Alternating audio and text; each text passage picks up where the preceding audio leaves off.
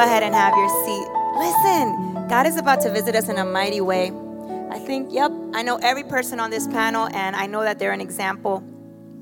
I don't know how many of you were like rocked after Sunday's sermon. Who, who can who heard it first of all?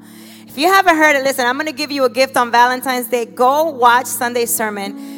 Pastor spoke about being in orbit with the right people, and we've heard testimony after testimony after testimony of people breaking up. There's, there was an engagement that was broken up after the, the, the sermon in Cleveland. Um, there were people that they were like, we can't be in business together. There, for me, it was just like, I think I'm good. For the first time in my life, I'm in orbit with all the right people. There's no dudes that are around that I should be like, you know, clocking out. So I praise the Lord. And if you didn't hear that sermon, I promise you, you want to go and hear it. But as we start the conversation, and we and we've all heard Pastor's sermon on Sunday, speaking about being in right connection, we understand that that oftentimes, you know, makes you have to work at it a little bit, right? We do know that, right? So I'm gonna ask first of all, who are single people up here? All the single people. I'm gonna ask you a question and make sure that your microphones are turned on so we could actually get to hear you. So, to all of my singles, what three relationships in your life bring you the most joy right now? Who do you love talking to and spending time with? The three people, the three relationships that bring you the most joy right now. Well, I'm fortunate that I have two of some of my closest friends right here. So, Allie and Tori, um, and also my sister. I, I definitely have a lot of rich friends around and community. Um, my sister is probably my strongest, like, familial relationship, and I love that. She just had a baby, so I get to, like, walk through this season of transition with her. And yeah, life giving friendships. Is that who you love talking and spending time with the most? Those yes, three people? Yes, those three people. Awesome.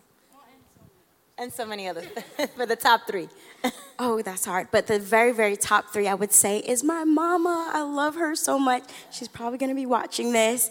Um, so I get mom points. Yay. I love you, mommy. Um, my next is my best friend, Janelle. She and awesome. her children um, are my God son and daughter. So I love being with them, spending time with them. My friends over here, y'all are amazing. So can I put all of them in that last three? Yep, that's okay. All right, there you go. There you have it. Mr. Barbosa? Um, I'm gonna try to group them. Um, can I group three? Listen, I feel multiple? like you're gonna do it regardless. Go ahead. Uh, I think the re- I think the relationships right now that uh, I have the most joy are my four best friends. I'm gonna group them. Um, I'm going to shout them out Jackson, Will, Coleman, and Brody. Shout out to you guys. Um, I think Pastor Mike and Pastor Nicole have been have been such a relationship that um, that have bring me so much joy. And then my parents, who are going to watch this later, I think they've brought me a lot of joy in this season, transitioning from a high school student to a college student. So those are the three relationships, and all of them I could talk to them for hours. So and spending time with them is amazing. That's awesome.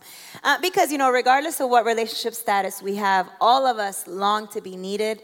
All of us long to have a relationship, um, to be acknowledged. So it's good to know that regardless of your relationship status, you have those connections in your life, right?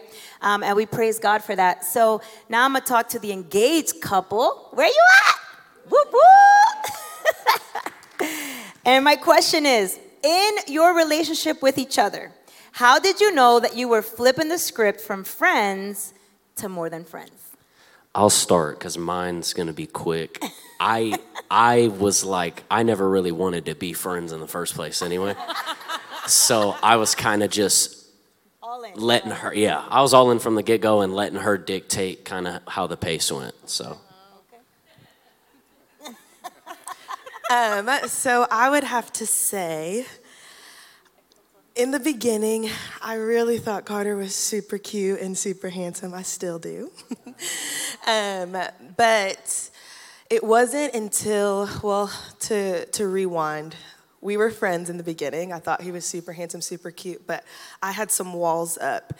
And it wasn't until we went to go see a friend minister, and it was a couple of us that went, that I was like, okay, I'm gonna kind of let my walls down. We kind of flirted a little bit, but I don't know. I just knew that Carter, he had a really great heart, came from a really great family, and his pursuit after the Lord was something that I had always admired. And so from there, I let my walls down. And after that, I had no doubt whatsoever that he was an amazing individual, but also what he said he meant. And um, from there, I mean, it wasn't soon after that I recognized this is the man of my dreams. So. So you guys kind of, it sounds like you guys admired each other first, and then that kind of made a way for the relationship to flourish. Yes, I would agree with that statement. That's awesome. That's awesome. Thank you so much. Now, two of my married couples. We have one, two, three, four. Listen, because, you know, in RTTN, we, we all get married. Not all of us, but for the most part. Okay, so our culture pushes us to get married, but also says that a lot of good things end when you get married. What have you done to keep your connection strong with one another? We're going to start with you, Pastor Lee and Marcia. Hey, okay. How long have you been married, first of all? So, Marcia and I haven't been married all that long. 53 years is all. so, it's an interesting question because I don't feel like I had to give up anything, to be honest about it. I gained everything. And what I want to do is just share real quickly. For me, I was not raised in church. I knew nothing about the Bible, I knew nothing about the Lord. Marcia was different, but we met in high school. I can never will forget, I was in college. Uh, you'll have to forgive me, but at the time I was sitting here drinking a beer, watching TV, and Billy Graham comes on TV. And I had never heard the message. All I had ever heard my whole life is I need to go to church, and that's all I knew about God was I need to go to church. I listened to Billy Graham and said, "Oh my gosh." You know, Marcia and I were dating, but then when I got born again, things changed. So what has pulled us together is the Lord himself. That is the strongest bond. We do all the things we we're only 73, so obviously we still date every week, of course, you know. But what happened to me is Marcia and I got in a Bible study together. It lasted for 10 years. And we actually grew together at the same pace in the Lord. So it was the intervention of the Lord Himself that has pulled us together all these 53 years. And so we are still, we're still equal. I mean, in the Lord, we're still equal. God has put the same thing in both of us at the same time. Amen? And Pastor Lee, a lot of what you were saying, uh, God pulled us together. It takes the verbiage of what Pastor was saying on Sunday. Exactly. So if Yeah. I heard correctly, you said the Lord pulled you together. You did Bible study very consistently for 10 years. 10 years. So not just one hour before, no, 10 years, right?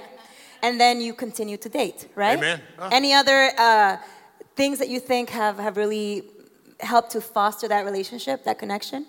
Well, of course, the connection is, is huge with the Lord, but then, of course, over the years, you know, you study and you read and, and you want to support one another. And, and you know, like our, our the, the gifts that, that, that touch us are different. And so we recognize that, you know, and, and so we've just learned, uh, you know, you know, our commitment in a marriage, God ordained, and you can't take it away. He can't take me away from salvation. Nothing can. And nothing can take me away from our. So if we're going to be happy, we need to do stuff together, and we do all the time. We love Hilton Head. Y'all, ever, anybody ever seen the pictures of us? And Every year. so, yeah, yeah, yeah. Every four months. Every four months, you know. so, so, but we will talk about things when, when, I mean, we can tell when each other's down or whatever, and we don't like that, you know, because we are a team. We're, you know, as, as, as care pastors, we're a team. We're still a team. It takes both of us. And, but yes, you, st- you still got to talk to each other. You still got to go on walks. You, you know, my kids love to go on vacation with me because I pay for all the vacation. Uh, but if, if, if I don't get our time, then we make our time. We'll go to Gatlinburg and leave everybody here, you know? And So time alone, you were adding to that list communication and listening to each Oh, other. yeah. That's Oh, yeah. Oh, yeah. What about you, the heirs? I'm going to read it again. Um, our culture pushes us to get married, but also says that a lot of good things end when you get married. What have you done to keep your connection strong with one another? Number one is making him a nervous wreck because he is an introvert and does not want to answer this question right now. And I'm going to make him do it. How long have you been married? 15 years. Why did she hesitate? She was like, Well, um, yes, I'm an introvert. Hello, I'm up here on the stage. Um, so, I think for us, um, one of the biggest things, and this is actually even recently, learning how to not just meet each other's, um, you know, lo- love language, but specifically learning how to communicate in in all kind of scenarios. We, when we first got married, we had a lot of tragedy in our uh, family. Her parents' house burned down. My dad passed away at 46. Um, we had a lot of big things, and then learning how to be married at the same time was very, very challenging. Um, and it, it took us, I would say honestly, a good 10, 12 years to get into a pattern of this is how we deal with these situations no matter what, um, and how we can work together through those things and, and learn how to communicate was a big thing um, that helped us continue to keep going. Yeah, we would um, we would listen to um, different marriage podcasts and even pastors and leaders talk about this is what women do and this is what men do, and it almost felt like we were the complete opposite because he likes to talk all the time when we get home, and I completely shut down when we get home. I'm like, I've talked all day. I'm not saying another thing. I'm gonna make dinner and I'm gonna watch The Office and I'm going to bed. Like, don't talk to me anymore. And and it was really strange because he's like, I mean, is there something wrong with me? And I was like, is there something wrong with me? You know, and because people put you in stereotypes if you let if you let them and allow them to. And it can be really detrimental to a relationship if you're constantly trying to compare yourself to other people or thinking that everybody else is doing it right and you're doing it wrong. It's really hard to to cultivate a good relationship if if you always feel like you're on the wrong side you know starting out. Um, and that's why i'm such a huge proponent of um, figuring out your personality because i really don't feel like i could get to know him because i was so devoid of knowing myself. I didn't know anything about myself. I'd always lived for other people. I'd always served other people. I grew up in ministry, um, small church um, environment, and um, I was always doing stuff for other people. And so when it came to a relationship with me and him, I was just expecting him to know so much, expecting him to read my mind. I even had like the romantic comedy um, thing where it's like I would watch movies and think that this is just the way it was going to go, and he's so not that way, you know. he's so intelligent and he's a great provider and all of those things, but like romance does not come first to him. It just doesn't. And I would get so angry and be like, "Well, everybody else's husband is blah blah blah blah blah," you know, and he's and he's like, "Well, it ain't me, so you know, deal with it." And and figuring out our personality types and learning how. Um, really learning how he communicated was really, really important. Things that were normal for me, sarcasm comes really normal to me. I think it's fun. I think it's quick witted, you know, I think it's hilarious. And he would get so offended with me, and it would really shut down our connection. And finally, after years of us fighting about this, like he would say a word stupid or like drop something on the floor, and I'd be like, ah, you know, because I just think it's funny. And after years, he would be like, Anna, I don't think it's funny because I got so made fun of in middle school. And it like followed me throughout my whole life. And so like stuff that I thought was normal and I thought was funny was actually like tearing him down. And I didn't even realize it. And now that we've gotten through that part, it's like we can have more fun together now. Not everything is a huge trigger, but I'm also much more sensitive to when he's able to take a joke and when he's not. You know what I'm saying? Instead of like constantly causing a fight and things like that. So I think that's how we've kept our connection is to learn more about ourselves so that we can grow together. And it sounds like you keep, I have a follow up question. Keep the mic. it's like keep the fork, keep the knife. Sorry. The the mic. Um, it sounds like even what Pastor Lee uh, was saying about it takes time, and oftentimes I have seen that in marriages, people are just like, well, I haven't, it's, it's just the first year. We, we get to know each other after the first year. And you said 10 years, you said years. Um, in the time that you waited, what were some of the things that you felt were, that it worked to try to, because it, obviously it took some effort in your part. What, what was that connection that you said, okay, this is not working, but I'm still committed to this person? What are those things that, you've, that you can recall that, that were helpful?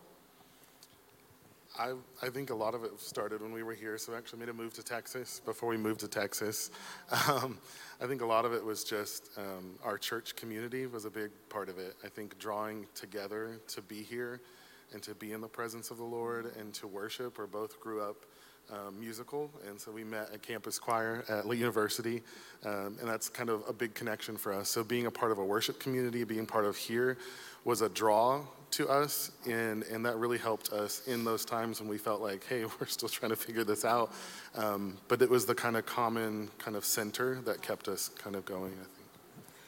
Yeah, I'm I'm a pretty isolated person. I have very very few close friends, and um, but those close friends that I do have, I was able to be completely and totally honest with and say this is not. I don't feel like this is going well. Like I really I was. I mean, we were talking about divorce quite a few times, like how this is not going to work out, and I had people in my life that would not just listen to me vent, but would point me toward Jesus and say, This is the way, uh, this is what we signed up for. We didn't sign up for a horrible life, but we did sign up for not just making each other happy, but making each other holy. And what does that look like for, for the both of us? Um, and it doesn't mean that I'm always right or he's always right. Um, and you know, when you're already like in a fight all the time, it's almost like everything triggers you. You start using that you always language or you never language, you know? And your friends, sometimes, you know, if they're filled with the Holy Ghost and they're completely honest with you, they're able to say, ah, you got to watch that because I think really what you're dealing with here is some trauma that you haven't dealt that you haven't dealt with. I think what you're dealing with is some unforgiveness. I think that um, you're not really getting to the root of the issue. I think you just want to be mad right now. Like, and we all need friends like that. So um, I think that that really helped. And podcasts and things like that helped me too, just kind of think on my own because I really am an internal processor. I, I, find it very, very difficult to express how I'm actually feeling. Um, and just listening to things sometimes and going, oh, that turned a light bulb on for me really helped. Um, I, you know, I'm noticing a, a, pattern in things that you're saying, and this is why we want to share it with everyone. It sounds like connection is a, is a big, it, it is a big, it's huge, um, but it's connection because of commitment. So you're, you're committing that you're going to love this person, you know, forever till death do you part, um, and you're going to do whatever it takes. And then you've both shared looking for outside resources. So we're not going to dwell in what we're going through right now. We're going to get help either from friends, Bible study uh, and, and a worship community. It, something happens when you come before the presence of the Lord with that person that you, and it's real, and for the single people that are praying through or you're dating, this is how you're gonna know if that's the person. Bring them to church, let them come, let them shut the lights off, and everybody's in their hands. If they're walking around and they look like they're from another faith, you might wanna, you know, starts with a B and ends with an Baptist, then you're gonna have to, you're gonna have to pray it through. Pray that the revival comes, okay? Now, Maria and Moises, first of all, tell everyone how old you were when you got married. Yes. so we've been married for 23 years, but I, got, I was 17 when I, we got married. I was 19. Wow. So, wow. Yes. That's amazing. So I'm going to ask you the same question, you both. What have you done to keep your connection strong with one another at 23 years, starting at 17 at 19? Intentionally choosing each other that is a commitment we've made to each other. I think it's one of those things that it wasn't easy. Um, we also um, got married at 17 and 19, but we entered the family really, really quickly. So being young, learning how to be married, learning how to be parents, all at the same time was so much pressure. And I think it's, it's interesting because there's this culture that makes you feel like you're less than if you don't have it put together from the beginning. And I think it's a lie from the pit of hell when they say, oh, your first year is going to be honeymoon. And you're like, I don't even know the person I'm being with. Do you know what I mean? Like, oh my goodness, they left their socks on the floor again. I'm going to choke them. Um, and I'm just being transparent because it's that first year is a getting to know you year. Yes, it's great because you've entered relationship, but it's just the beginning of what the Lord has for you. And I think too many times people give up too easily because they stop fighting for each other. If we would fight for each other the way that we fight for divorce, it would change our marriages. Uh, Moises, for you, do you feel like you've had to change the way that you tried to connect with her throughout the years? Was it the same when she was 17 or 21, or is it the same now? No, first thing I had to change too was my attitude. I mean, my attitude was bad. And things that keep her going to this day, a lot of time Tylenol. No, I'm playing. I'm playing. well, a lot of date nights, you know, and you know, we get up, we still do like little dates here and there. I get up every morning sometimes. I put like a little note on the on the mirror. I love you. Have a good day. And we text each other all day long, pretty much. So, 23 years being married, I'm, I still love her like the first day. So, yeah. And he intentionally pursues me still at, to 23 years. Like, and I'll just an example this week. Work has been upside down crazy since Friday, but he knew how stressed out I was. And we don't do Valentine's Day, we just think it's overrated. Nobody got time to be paying $75 for roses that are $10, right? Y'all, y'all know, right? That's why y'all are here on Valentine's Day. We're gonna go to church, save me some money. But he knew, and he literally called me yesterday and goes, I need you to get off at work right on time because I've made reservations. And I'm like, What? He's like, Yeah, we made reservations. We're going to your favorite restaurant. Let, let's go. And it was his intentional pursuit to get to know and make sure. Yeah, I'm like, yeah, let's talk about it. Let's be real. There's hard days, there's real days, and sometimes in between, you have to know how to pursue each other the same way that when I know that he's down, it's my job as his wife to call the king out in him and make sure that he knows who he is, not before my eyes, but before the Lord. And I think the, the hardest thing I had to learn was the false expectations that I put on my husband that were not real, that were ungodly. Because rom coms make you think that they have to know these things and they just have to magically, and it's a false expectation that we've put on our spouses or on our partners that are not real. If we don't communicate, they don't know. And I think it's interesting that the, when you guys have all talked about connection, it's connect, connection looks different depending on the person. Like you don't pursue connection with someone the way that you would want, but you said he knew what restaurant you wanted, and he knows that you like surprises because I know that he knows what he likes when you're intentional with he, to be intentional with you. So it sounds like that has really helped to to foster that connection with you guys. So pursuing the person you care about, but the way that they like to be pursued. You can't come with your own with your own agenda. That that person's job is to then get to know yours. now, Mr. Torrance and Benita, what have you done to keep your connection strong with one another? First of all, good evening, Pastor Kim. And Good evening, Brother Terrence. to my fellow panelists. Um, no, I'm kidding. Uh, we have been married for 25 years. Um, she's put up with a lot. Um, I have put up with a lot. Um, so your question is, what have we done? Can you repeat the question? What have you done to keep your connection strong with one another throughout the 25 years? And has that changed? I'm going to add to that. Yeah. Has it changed the way that you guys stay connected throughout the years? It has. It has changed. I think, you know, to piggyback off the last question, dealing with culture and how much culture puts pressure on couples. I think we, you know, to get married. Uh, and let me say this, you know, we got married in 1999. And so uh, we were young. I was 21 and she was 20. And, you know, the, the big thing back then, as it today, to have this huge wedding, you know, $10,000, your, your first day, you're in a lot of debt uh, just being married. And so we didn't have that pressure per se, but the culture, cultural pressure was there to have this huge wedding. And I think the pressure is they want you to have a huge wedding, but they don't want you to focus on marriage. And so, you know, we were broke when we got married. I mean, our in our re, our reception, we had auntie making fried chicken and corn, and you know, and and we wanted to make sure again that we were going to be married and not have this huge wedding per se. Um, and so for us, we keep it fun. You know, we were obviously young, we're still young, uh, but never lose joy in your marriage.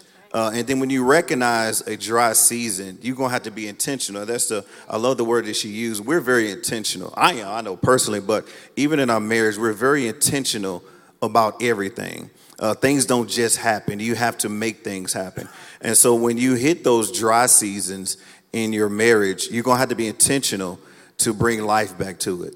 Um, uh, and I'll be honest, a lot of times, and I think I heard it through a couple, it happens personally, and sometimes personally we are just under attack or we feel a heaviness or depression. The husband and the wife got to recognize that. And they got to recognize that my husband or my wife isn't themselves, something's wrong, something's going on. And so they have to take the responsibility to help that their spouse. Um, I mean, she would tell you, I don't like uh, to stay in a mulligrubs very long. I believe in a happy upbeat. We could be arguing, but we're going to be laughing for too long. We don't. I'm very quick to move to resolution. Um, I, I, I, you know, I used to have this saying when I was younger. Uh, I used to love getting into an argument with my wife because I love making up. and uh, but but I was always quick to resolution. I was always, you know, she would want to talk about, it, and There I'm was like, a reward with the resolution. Yes. Like, let's get to yes, yes. I'm ready to get to the, you know, the smile of happiness again. But, you know, for me though, early on, I was ready, I was almost too quick to move to the solution because I didn't want to talk about problems uh, to a certain extent. I didn't want to extend the argument anymore. So I would try to hurry up, okay, how can we fix this? But no. And you know, sometimes mostly the woman in the marriage wants to talk things through and they have a lot to say about it. And but I think uh, don't get off off track here, but I think you have to keep your marriage lively. Honey?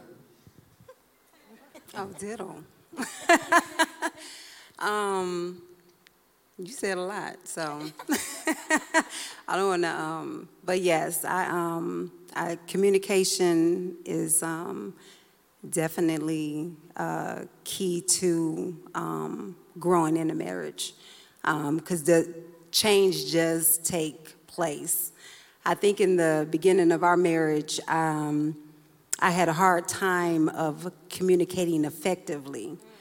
Um, but over time, I knew that in order for um, me to grow and for us to, um, for our commitment to be strong, I needed to make, I had to get whatever needed to be out, out. And so, um, I think in the beginning he was like, you know, I want to, you know, tell me, you know, I want to know and all the things. And now I can't shut up. And then he's like, can you just not say, you know? so that's the growth in your marriage, right? So, um, but um, I don't even So, know. so connection changed for you. Yes. In the way that you, um, because even what, what Anna was saying, that at the, you just expect people to know, and people, it's not by osmosis. Nobody reads mind. Only, only God knows the heart of man. Yeah. And so I, I, I feel like what you just said is, you know, that you were able to experience that connection truly when you communicated over, almost overly communicated now, right? Yes. And how, what, what has that done for you? Well, I would say also, for us when we got married, we weren't done growing. We weren't what we would consider grown-ups and know it at all. You know, you, we realized when we got married, there was a lot to learn about life. There was a lot to learn about each other. So I think the fact that when she talked about communication was the biggest change because we, we realized we were still growing. You know, honestly, when, when we got married, I was still heavy into video games and uh, I still enjoyed playing the PlayStation a lot. Where you know she wanted to talk, no, I'm in the video games, and you know that that became a. It, it wasn't a video game itself. It's it's I allow it to consume me or still consume me as a married man, and so it became somewhat of a uh, issue. And so realizing those things uh, to help your marriage and realize what's hurting your marriage. Um, and so even though I have my own compartment, you know, I always tell people men operate by compartments, women operate by connectivity. And so understanding that I have to have certain compartments. So again, I say be intentional. Well, you know, I can remember there was times my wife like, honey, let's pray. I'm like, the football game is on. This is not a time to pray. And, and her having to understand that, you know, he's in a different compartment. And then understanding, me understanding that my wife wants to talk. So, you know, I found out years ago that one of the greatest victories you'll find in marriage is, is preference. Me preferring her over me, and her preferring me over her. And when we aim and be intentional in that matter, our marriage is a lot more communicative, it's a lot better. So we, I just like, well, honey, what do you need? And she'll say, what do I need? So we're now we're meeting each other's needs instead of me always in my little world and she's in her little world, and we wonder why we're both upset. So I think you have to be very intentional uh, when you're in marriage, no matter how long you've been married or if you're about to get married. You must be intentional in your marriage. Um, one thing I would like to encourage, um, especially wives, is knowing how to pray for your husband. Because the Bible says that, that only God can turn the heart of a king. And a lot, you don't want to be like a nagging wife. a nagging wife is worse than a drip right? During the rain. So I was doing a lot of nagging and it was not helping. So I went to the Father, okay? and he did the bidding, you know? So when you learn how to say, Lord, get him. No, I'm just kidding.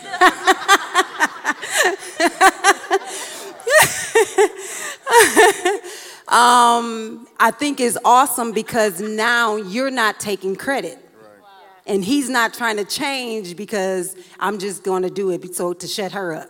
No, I'm changing because I need to change, you know. So Um, and then when we've seen time and time again couples that that do not make it, you know, divorce is at an all-time high, more so even in the church. Um, and so I, I, let's talk a little bit about kind of when you lose. This question is open for everybody. Um, what have you done, or is anyone willing to talk about their decision or emotions surrounding the loss of a person you were close to? You can talk about that person you just broke up with before you got married, or before you started, before you got engaged, or even singles. You know, what what have you done? How how has that impacted you and affected you?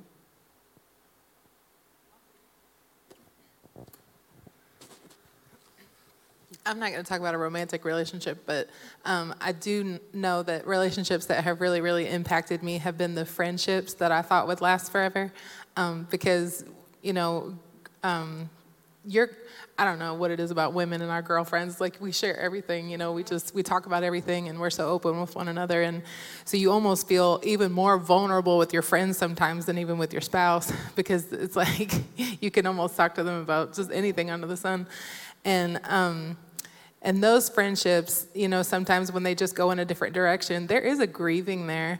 And I don't think that that's something that we talk about enough in the church. Is like there's the loss of a friendship. You know, it's like um, the loss of someone that you know was there for you, especially at like a very pivotal time, and and then it's just kind of like you go two different ways, or kind of like the sermon that Pastor Kevin talked about on Sunday. You realize that your center of gravity is not the same anymore, um, or you know, just random life things happen, but yeah, it's something to, it's, it's something that, that has affected me.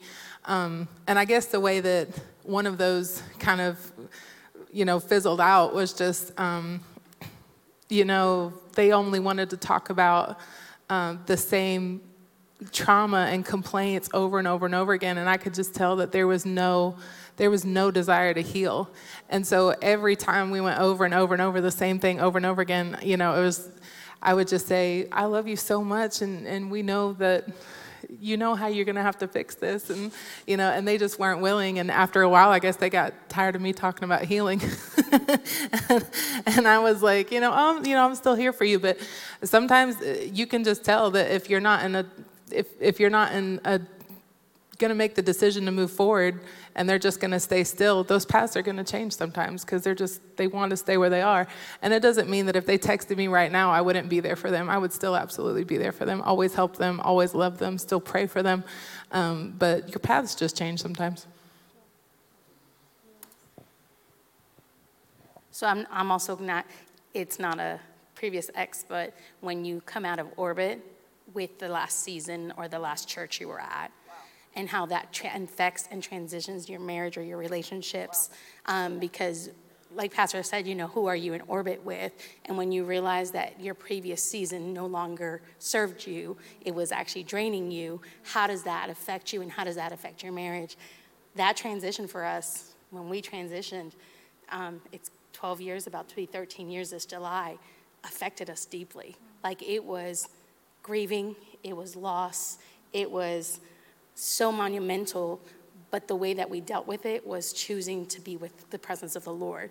That we heard the word, we obeyed, and we moved forward. And the orbit that God called us to, which was this house, was so much more, and it brought us so much healing. And sometimes I think we get stuck in our past uh, season instead of moving forward into our present condition. So I think we have to make intentionality of choosing to grow in the transition instead of staying in the past. And I, I think that that goes back to connection, you know, because if you stay, so if you lost a friend or a relationship or a community, you have a decision to make. You could either kind of wallow in that grief, and then this is what people call depression. you can't stay there, right? You you can make a choice to say, I'm gonna connect again. I'm going to try again. I'm gonna make phone calls and ask people to go out to lunch. Um, for singles that had had a breakup, I will date again. I will after the time that you've healed. Um, and, and it all goes back to that genuine quest for connection. Now, I'm going to ask you one last question, and I'm going to ask, and oh, you wanted to say something. Go ahead, Miss Tori. Yes. Yeah, really quickly, I just wanted to say uh, I heard a person say that access is not a right, it's a privilege. And something that set me free in seasons past, I'm kind of similar to Anna, where I don't have a ton of super close friends. I have like one or two. Carter, my mom. I don't have a ton of close friends. And something that really set me free was understanding the proximity that people have to me and where they belong. For instance, some people that I would desire to be my best friend were only ministry friends. Some people that I desired to be a ministry friend were only those friends that I could go get lunch with, and that's the access that they had to me. So I think knowing the proximity that people have with you will truly help with, you know, dealing with heartbreak and, and loss in relationships. That's good. Uh, correct me if I'm wrong. It's not always so like to to know and understand that proximity. That sometimes takes time, right? And can you talk about maybe some of that, some of the things that you've done to connect with the right people, not the right people? How have you figured that out? I would say I'm, I'm young, and so it's trial and error. Um, having godly counsel in my life has been the breath of fresh air that I've needed in this season, especially planning a wedding and all of the things. People are like, hey, how's the wedding planning going? I'm like, you're not invited. no offense, you can't, only have so many people. But um, it's trial and error, you know, being able to know. Sorry, that's so harsh. This is why I don't have close friends, guys. no, but I think it's trial and error, you know. Um, I don't think there's like a, a course or a map of how to really, this is the way to do it for myself. It might be different for others, but. Um, but you have to try to connect, and therefore then you could figure out. Yeah? A hundred percent. I would just add to that. Um, one of the things that I've been taught growing up is that relationship is the greatest risk reward scenario in life. And to, to get the great reward that relationships offer, you will always have to risk. And if you are unwilling to risk, you'll never reap the reward. Um, so that's kind of something that you have to come to terms with in a relationship. Um, like me and Tori would never be engaged if there was never a risk put out there for my heart to be potentially broken or vice versa.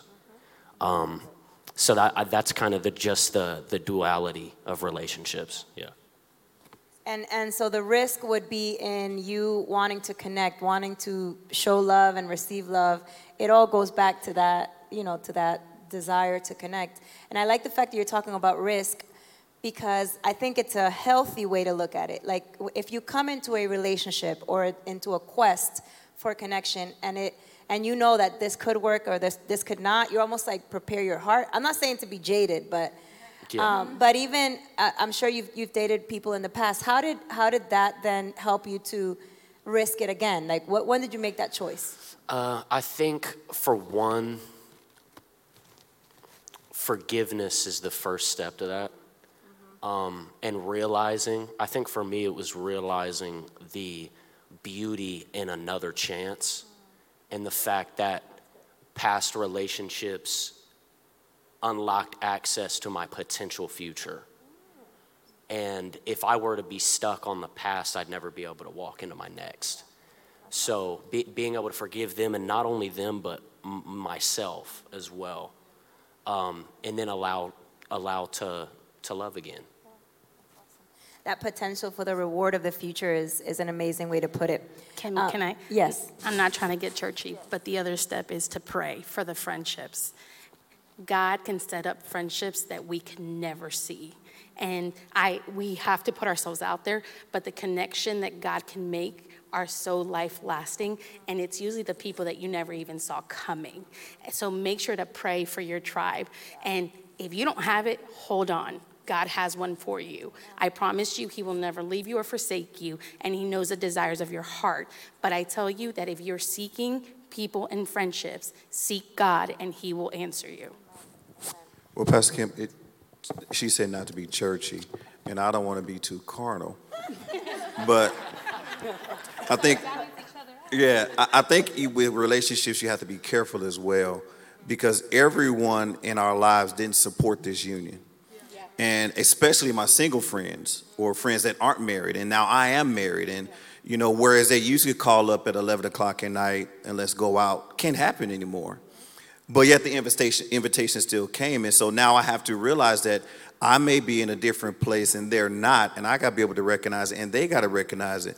And I had the mindset because I too didn't have a lot of friends, but I wasn't willing to compromise this relationship for one of my single guy friends want to hang out.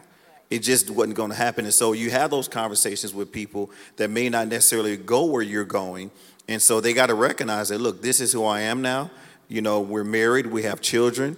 Um, I even have married friends that may not have any children. It still affects because there's a lot more things they can do that I'm not willing to go and, and hang out, you know, doing this and doing that. So it's understanding that, you know, people can be fickle and you got to recognize what's going to ultimately affect this relationship and is it worth it just because someone doesn't necessarily be in the same may not be in the same boat but they got to be willing to accept where you are and if they're not again you're not mad it's just like you know man it's 11:30 you know at night.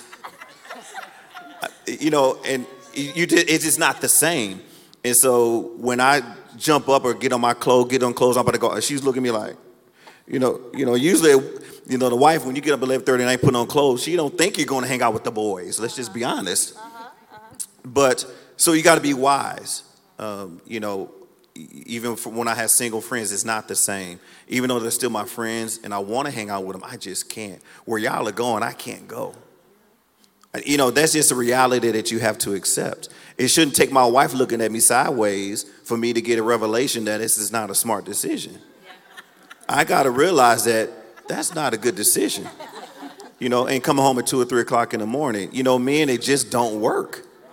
You know, uh, so I think that's it, when the friendships, you just got to realize that that if the if the friendship is going to remain, understand where I am now, and I need you to accept that. And if you can't, you know, like I said, we'll dap it up and you know, see you when I see you. You know. That's amazing. It sounds like um, all something that you guys have all shared it's something that has it's a matter of the will. Like if you if that's your person that's your friend it, whatever it takes for me to be able to connect with them um, that's what you're going to do. So we're going to have some questions and answers. So text send your text message to this phone number here and we're actually going to be get them live when you receive them. And i'm going to ask the last question but i'm going to give you an opportunity to go ahead and um, send your questions to, to this text. Now this is for everyone um, what is one thing, maybe just one or two words, what's one thing you want people to know about being a follower of Jesus and being single, engaged, or married? Oh, yes. I'll take this one. Um, so I just kind of want to bounce back also off of the last question. I think what Maria said was phenomenal about prayer. Um, I was in a relationship for four and a half years uh, many moons ago. But and you so know, for the record, you're single right now. I'm single. Just right for now. if anybody's wondering. I'm happily single, and I love love Jesus so much. That's why I wanted to take this question. Um, yes, I was in that relationship, and it wasn't until prayer, like, God, is this the one? And the Lord is like, no, like, no. And you know, you keep praying, God, is this the person? Is this the one? And He's like, no. And um, it was hard letting that relationship go because it was it became an idol and you're so wrapped and so focused on this person this is your best friend and you want it to work so bad that you're neglecting the word of the lord you're neglecting what god is telling you. And so letting that go actually allowed me to draw closer to the lord and um, there's no one better. There's nothing better than the love of the Lord, the love of the Father. And when my identity was wrapped in Him, when my eyes were fixed on God, and I went into prayer and let that relationship go, I actually had the audacity to say, God, if I let Him go or if I let this go, you owe me. I said that in prayer. You owe me. This is so hard. You owe me. And little did I know the Lord is like, I have so much better for you. And so I think I'm the happiest person I've ever been in my life being single. It's okay. but it's because this is the season I'm in and my time with the Lord. Um, there's nothing better. So if you are out there and you are struggling because you want to be in a relationship or, you know, you haven't found the one, don't worry. Just keep your eyes on God. Keep your eyes fixed on Him, and He'll send you the right one in the right time. So, yeah. Um, next couple. What's one thing you want people to know about being a follower of Jesus and being married? Torrance. Okay. Um, I think the one thing you have to know is being married and being a follower of Jesus is not boring. It isn't, uh, uh, we aren't boring people. And so people need to see you as a couple and being a Christian couple that you can still have fun, that you're still human, that you're normal. You know, you don't have to wear turtlenecks up to here, you know, and and and, and try to, you know, walk around with this piousness. It's it, I like being married and I like being saved. It, it, I do. I do. I, I think I get the best of both worlds. And so I think people got, I think sometimes people focus on the wrong things because I think of expectations that others have placed upon them. You know, that they try to walk around in a certain way because what is it, what if this person's going to think about me? I like sports. I like having fun, but I also pray. I also read my Bible. I also talk about the Lord. And so people have to understand that, that you're human. And I think sometimes when you try to be something other than yourself, I'll be more concerned about you then. So I think being married and being saved is fun. It's it's enjoyable because again, now that we are joined together, we have we're we're like double trouble. You know, If We- one can put a thousand to flight. Come on. Yes, yes, two can put ten thousand. So I think it's important that you understand that just because you're married now, and like Eva Ali said, you're single and happy. There's nothing wrong with that. Paul said, "I'd rather remain as I." Yeah. You know, uh, I didn't, even though it was a great, you know, advice. Great. I got married. You know, thanks Paul, but no thanks. You know, I'm getting married. So th- there's nothing wrong. People sometimes look at singles and be like, "Oh, when, when are you gonna date again? When are you gonna get married?" And there's it, again culturally, there's this pressure as if being single is something wrong with you. Like you can't keep a man or you can't keep a woman. Something's wrong with you. That's, exactly. Nothing. Nothing's wrong. So I think as a as a married, and there's nothing wrong being married. You know, oh, ball and chain, huh? No. I- have a lot of freedom. My wife has a lot of freedom. And so I think it's important to understand that you can be saved and be happy and still have fun. And I think for us, we're individuals too. We're married, but I'm me and she is her. There's things that she's gonna do that I don't wanna do, and there's places I wanna go that she ain't gonna go. So it's like, you know, deuces. See you when you get back. We have fun, amen? Uh, Elizabeth, what's one thing you want people to know about being a follower of Jesus and being single? Well, I think something that the Lord is like teaching me in this season is the importance of stewarding this season, stewarding relationships in this season. Um, so one thing that I've heard a lot of married people say is that enjoy your single season because you'll never have this season again. Um, and though like I do desire the next season, I don't want to miss like the sweet things that the Lord has in this season. I don't want to miss the sweet connections that I can build with people in this season. I don't want to miss the things that He's teaching me through outward relationships, not in a romantic sense, but we learn a lot from a friend relationship. You learn a lot of triggers within yourself, or just maybe even bad habits that the Holy Spirit's like, hey, let's pay attention to those things before we're committed for our life with someone else. Um, so I would say the biggest thing would be just, I mean, there's such a biblical mandate for stewardship. You think about the parable of the talents, but like that relates to my season, that relates to everything that's in my hands at this moment. So, stewarding well. Awesome. Tori and Carter, what's one thing you want people to know about being a follower of Jesus and being engaged? Um, being engaged right now, it's so cool because in the natural and in the supernatural, my life is aligning. I'm preparing to be a bride in the natural, and I'm preparing for the bridegroom in the supernatural. And so it's the only time in my life where the natural and the supernatural aligns. And so being able to pay attention to the mundane things and the supernatural. Pastor Kevin preached an amazing uh, sermon series on the bride. If you haven't listened to it, go back and watch it. Super powerful. And so being engaged, um, if you're an engaged couple, really, really take this time in to allow yourself to learn everything in the natural, but also in the supernatural, how they align. Um, I would just say I have two things. The first is you can be Christian and human. And I think a lot of times in engagement, we have learned how to uh, problem solve with each other in a greater depth. I never knew that preparing for a wedding would be this chaotic as a man, I guess. I get, I, I don't know, I was naive in that, but um, you can have bad days and be Christian. Um, but it's how you respond to those bad days that matters. And I think we've learned that the most. And then I think um, for my engaged couples coming from a, a soon to be husband, um, one of the things that have really marked me in this season and kind of taken the, the uh, stress away from it is that the greatest teacher that I could have to be a bridegroom is from Jesus and learning how to love her by how he loves me. And because I know how he loves me, it makes loving her so much easier. Um, and then one piece of advice um, that I've heard my, my Uncle Joe, he gave this to me, is he said that um, taking advice from Jesus as the bridegroom, you'll learn one thing. Um, the mission is not to be right, it's to do right. And there's gonna be a lot of times in my marriage and already in my engagement where sometimes I feel like I'm right in the situation or in the argument.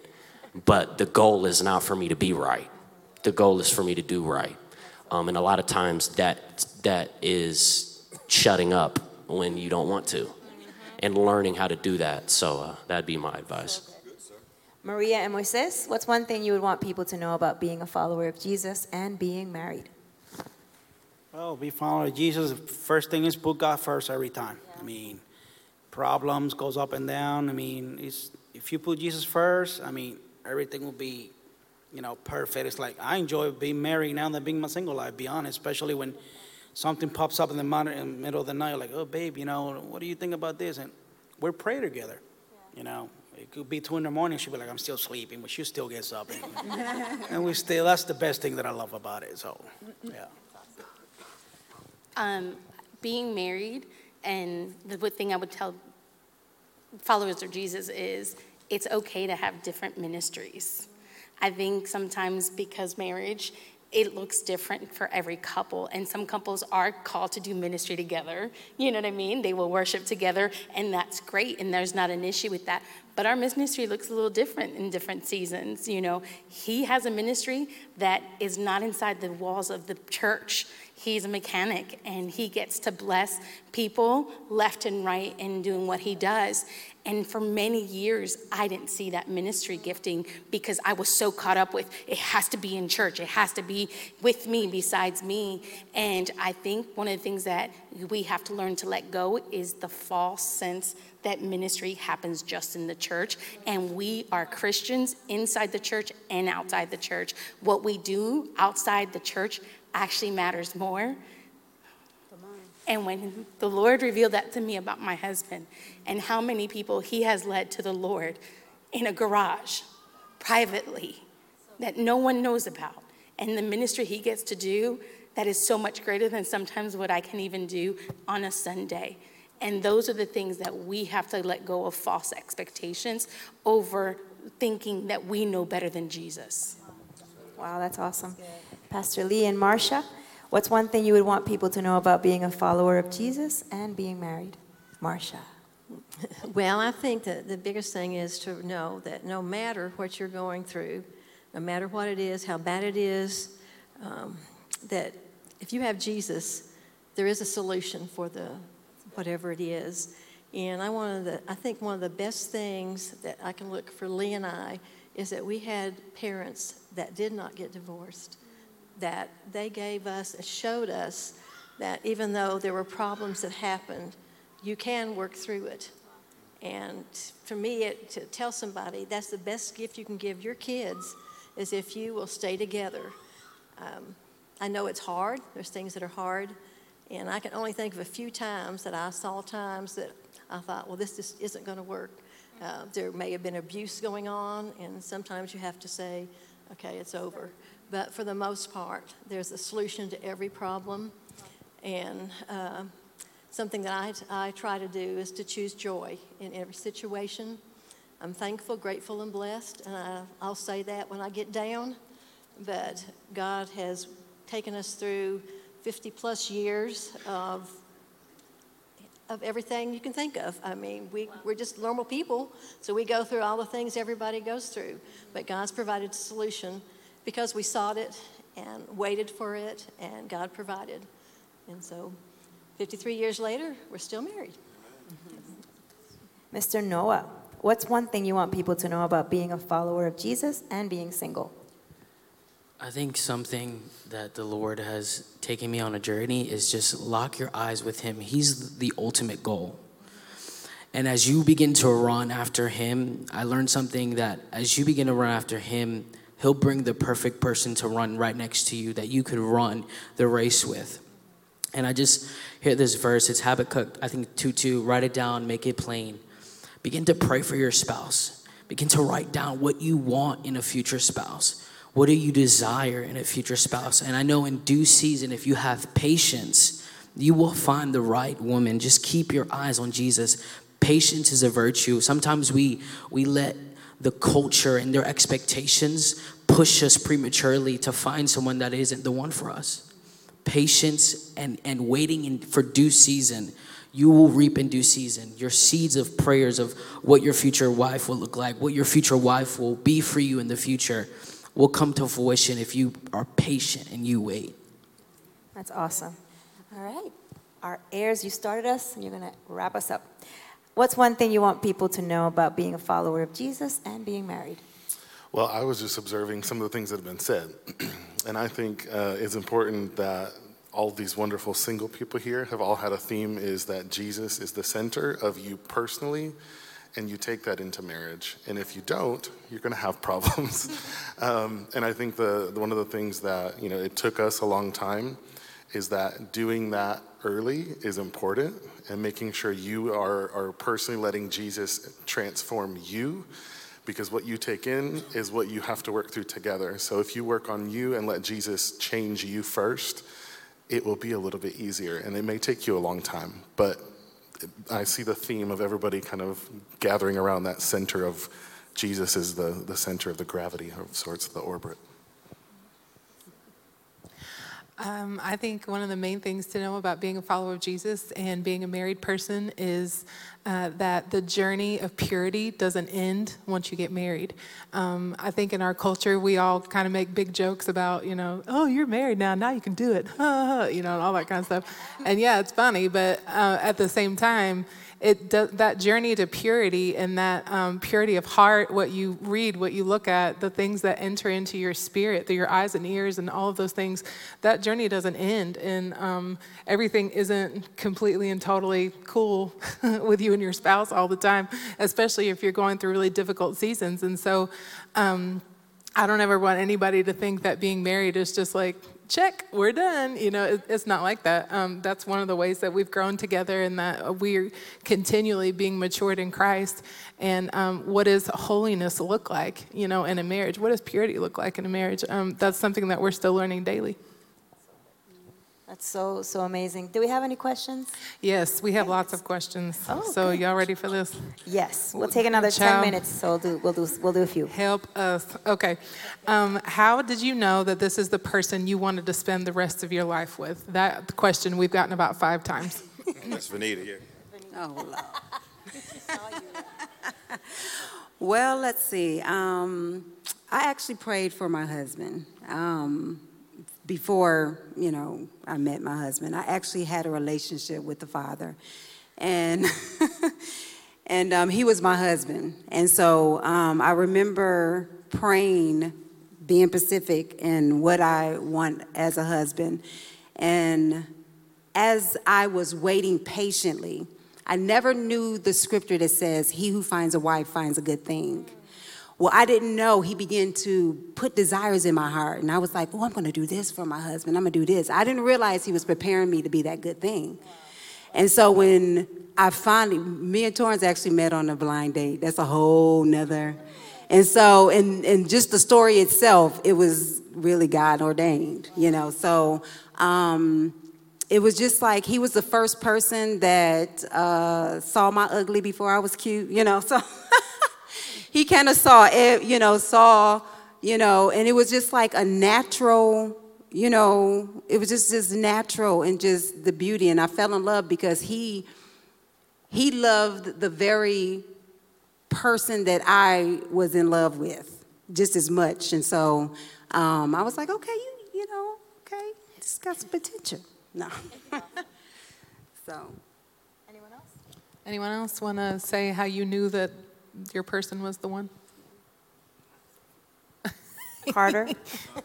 he saw her I got, singing. I got an answer. They were single. Oh, yes. Um, I think for me, my dad taught me growing up, one of the things that he saw in my mom that I found in Tori was that every day Tori pushed me to want to be better than I was the day before. Um, I wanted to be the, the man God called me to be for God, but also for her. And I wanted to be better um, than I had been previously. I wanted to be better every day I woke up. I, I, I wanted to be better. And I think that that was an indication for me that, that I had found it. So. Yes. For the singles, what are some valuable things for a single person to do now while waiting on the special person?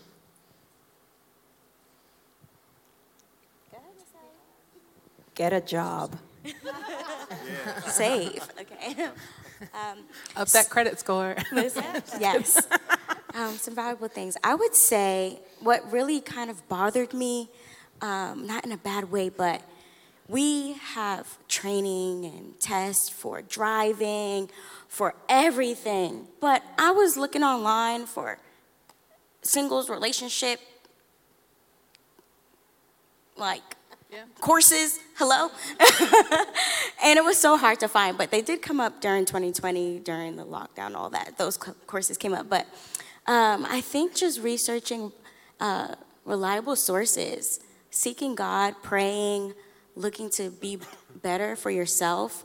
Uh, one thing I've learned through friends who are married is that what you have now will be multiplied when you're in a marriage. Like marriage is about multiplication. Please correct me if I'm wrong. But whatever you're dealing with, good or bad, insecurities will be multiplied in marriage. You know, the positive things will be multiplied in marriage. So I think if you focus on uh, developing yourself emotionally, socially, uh, reading more books, bettering yourself in the in different ways, um, I think that's a great way to start preparing for marriage. So.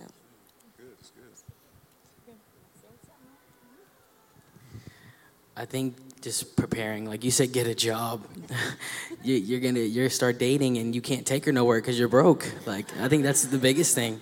Um, start preparing, like make sure you smell good. like start figuring out who you are as a person. Uh, find your identity. Um, and just put things in place that when that person comes around, you're ready to move. You're you're not waiting because you don't have things in place financially. You don't have a good credit score. You don't have a car. You don't have an apartment, or you don't you you can't put these things in place because and move forward with with marriage because you haven't put anything in place. Um, it's just the practical things as well. Um, I think that's that's something to get prepared now and find your identity in Christ figure out who you are before you get into marriage and you hurt someone because you don't know who you are. And, and people get hurt because you haven't found your identity in Christ and where God's taking you. Find out where God's taking you first, and God will bring you someone to complement where you're going. Elizabeth, do you want to say anything? Go ahead. Um, I agree with both. Um, I definitely think like right now, one thing that the Lord's, I can only like talk to my experience, but one thing the Lord's highlighting to me is like getting my house in order. and so in finances, in um, being rooted in the Lord and solely in Him and not anything else or any seeking outside affirmation other than what my Creator, my bridegroom, can give me. Um, so I think that would be the biggest thing is paying attention to what the Holy Spirit is indicating in this season to better yourself so that way it's not a larger issue further down the road. Uh, I have a lot of single friends, and of course, we were single at one point in time. And I'm always telling my single friends, uh, I mean, don't wait for your significant other to do things that you actually want to do, like travel and, you know, learn a skill or whatever it is. Like, I have friends that are like, I want to take a cooking class when I get married. I'm like, dude, take one now. Like, who are you waiting on, you know? Um, and I, I, I went some, on some amazing trips when I was in high school and in college.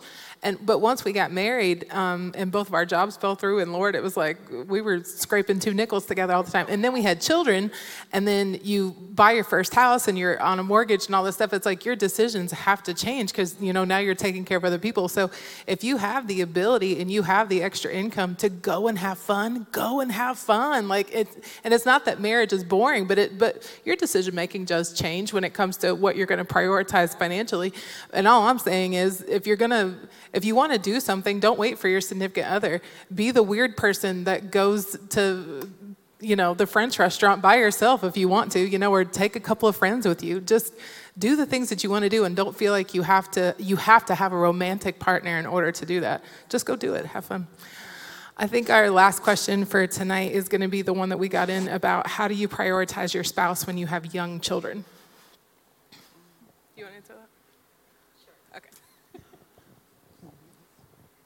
Yes. How do you prioritize your spouse when you have young kids?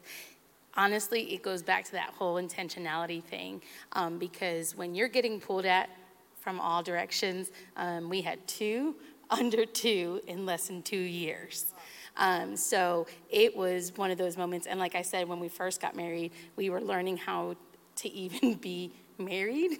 Um, you don't you don't get many lessons on that beforehand. Um, so then nine months later, then you have a child, and now you're learning to be a mom, a dad, and a spouse. So, what we ended up having to do is literally, and I know this is one of those silly things, but in the house dates, because like Anna said, yeah. sometimes you don't have two nickels to rub together. Um, and that's okay because you're paying for diapers and formula and all those great things, and that's a blessing. Our children are a blessing from the Lord that we have don't despise them but you have to make intentionality. And so I remember there was times that we just ordered Chinese food from the restaurant and we would put the kids to bed and then we would have in bed Chinese food. That's it. A movie that we rented from Redbox at the time, or Blockbuster, or Blockbuster, or the Netflix in the mail. Remember when Netflix was actually came in the mail? Like you made a date night in your home yeah. to pursue each other. And pursuing each other can look like a sticky note on a mirror. It could be a text that you send just saying, hey, thought of you at work today. Thank you. It's that's the pursuit that matters and is intentional. And I think sometimes it's not, I'm just, it's not easy. I'm not gonna let's not sugarcoat it. Let's not pretend that it's an easy transition. But when you learn it, keep it. What works for you may not be, what works for Anna and uh, Dustin may not work for Moises and Maria. But if it works for us, keep it. Each marriage is different, and if it works for you, solidify it. Um, ours, I, not, uh, yeah, we still have young children. Um, we had a toddler and then we had twins. And in the first three months that the twins were born, he was finishing his master's in business and um, he had to get done and all this stuff. And it felt like, I mean, we honestly were talking about the other day, even looking at pictures, I'm like, I don't even remember that in my mind. I'm glad I have pictures because I don't even remember a lot of the things that happened um, just because we were sleep deprived and there was just so much going on. And one of the greatest things I, I saw um, a mentor of mine write was that in some seasons of your life, you don't have balance. You just have a juggle. And that's got to be okay in some seasons. Now, if, if it's continual and it, that's like every every year of your life, that's a habit for you and that's a problem that you need to fix. But if it's a short lived thing, even if that short lived thing is, you know, having young children under the age of five, I feel like under the age of five is super young, you know. And mine right now are the twins are eight and my oldest is 11. And so we're going through school and stuff right now, but I don't have to wake up earlier than them. They can they can feed themselves cereal or make some toast and so just those like extra 30 minutes is a big deal to me right now. Um, and prioritizing each other when we had young kids, just like she said, it was sometimes just, you know, hey, good morning, kiss on the cheek. I mean, that, that's just what it was on some days. And other, you know, other days it was just something different. I was so jealous of people that had like parents that lived in town that would watch their kids for free because we didn't have that when, when my kids were born, you know. So it's like we had to pay everybody that would watch our children. And that was really difficult too, you know. Um, we love our abuela. She raised my babies, and she still calls them her white grandchildren. yes, we love her so much, and brother Felix. And um, but that was really difficult. But we did have to prioritize. You know, if nothing else, maybe once every three months we go on a date night. That's just what it looked like sometimes. And even that date night was nothing. It's nothing expensive. It was just some time to breathe. That's what it was. But it didn't. It didn't last forever. We're doing great now. Um, but sometimes life does look like more like a juggle than it does a balance. Wow. Can you give a can round of applause? Oh, sorry. I'm sorry. Torrance is going to end it sorry. with for us. Take it away, you. Thank Mr. you. Thank Torrance. you. Uh, but I will add to that, you know, we prioritize and plan for our dates. We have young children. Our youngest are nine and 10. And we planned a lot, but we also learn how to be spontaneous. You know, get a babysitter, have somebody on call. You know, it is a blessing to have somebody close, but there were times where people would stop and visit and see how we were doing. We're like, hey, can you watch the kids? We're going to go on a date. You know, and we just took advantage if they if they think they come to say hi, but they actually come to babysit. Uh, and, and, and so you, you got to be spontaneous sometimes, and because sometimes plans fall through. Sometimes plan, uh, there's been many times we planned a date and never went on the date, and I got tired of being let down because something happened. Child, you know, and my daughters have had to learn how to accept us dating. They hate to see us leave. We are going. We're going out. We're going to the movies. Go sit down. You know, you have to. You know, I, I'm I'm joking, but they have to see you date. They have to accept that mom and dad are going out, and you're going to be okay. You're going to stay here with your older sibling, which they be like, oh, no, they don't feed us. That's okay. we'll feed you when we get back.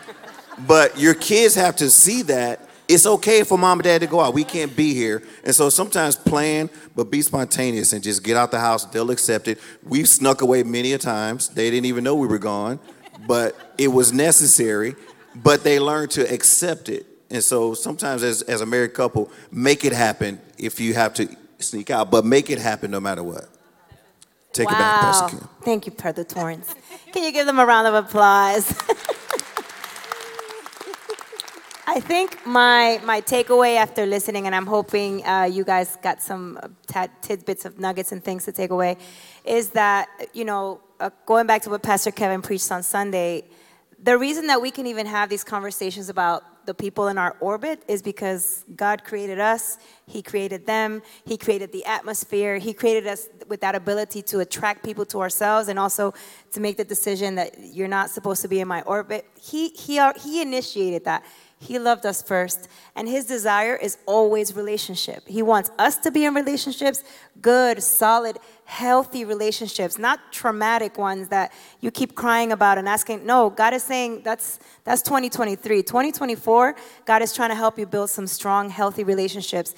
And like Pastor said on Sunday, when you're married, then the responsibility the ante becomes even higher because you have to you have to build that relationship in your marriage and it is possible God hates divorce. He's always going to hate divorce. And anybody that tells you and, and gives you advice and says, oh, yeah, you don't have to put up with that, get a divorce, is not of God unless you're being abused or, or you know, someone has cheated on you and you have that right. But I know people that even got, healed each other from cheating. It is possible because God still hates it. So we just wanted to be able to take this opportunity to, to see different people in different spheres of relationships. Um, at the end of it all, Jesus is at the center. He gives us the ability to be able to make good, solid relationships. It's okay to say no sometimes. Um, but based on what they've all said, it is a quest. Connecting is a quest. It is something you have to decide to do. So, all you lonely people that are, nah, I don't talk to nobody, I don't call nobody, listen, you're not an island. We need you, you need us. We're here for you. So it's time to build some connection. Let me pray for you. You pray for our panelists, all right? Lord, I thank you for the privilege it is for, for us to be here tonight, to choose this day where we commemorate Valentine's Day, where we celebrate love. Lord, I thank you because you loved us first. You were the initiator. All good and perfect things come from above. And I thank you, O Lord, that in your perfect plan, you created us for each other, with each other, oh Lord. And when the relationship is right, it is so sweet.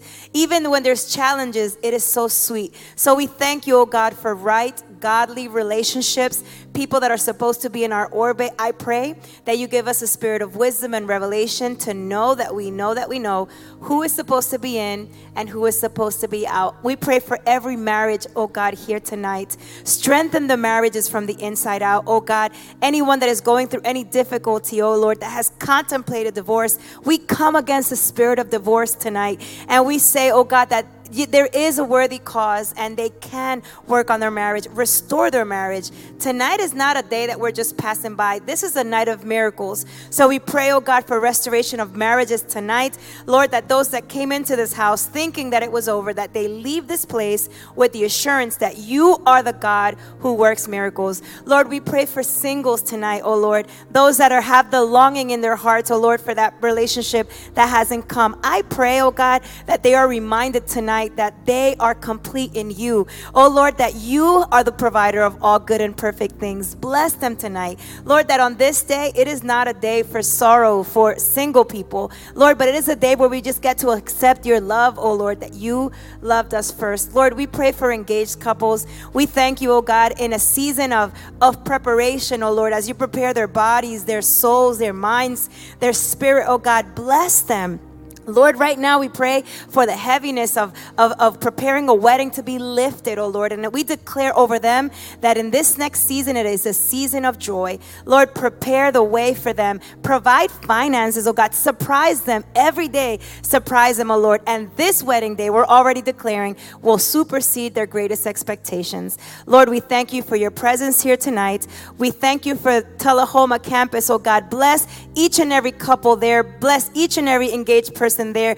Bless each and every single person there, oh Lord. We thank you and we honor you and we bless you tonight. Amen, amen, and amen. We love you, we love you, we love you.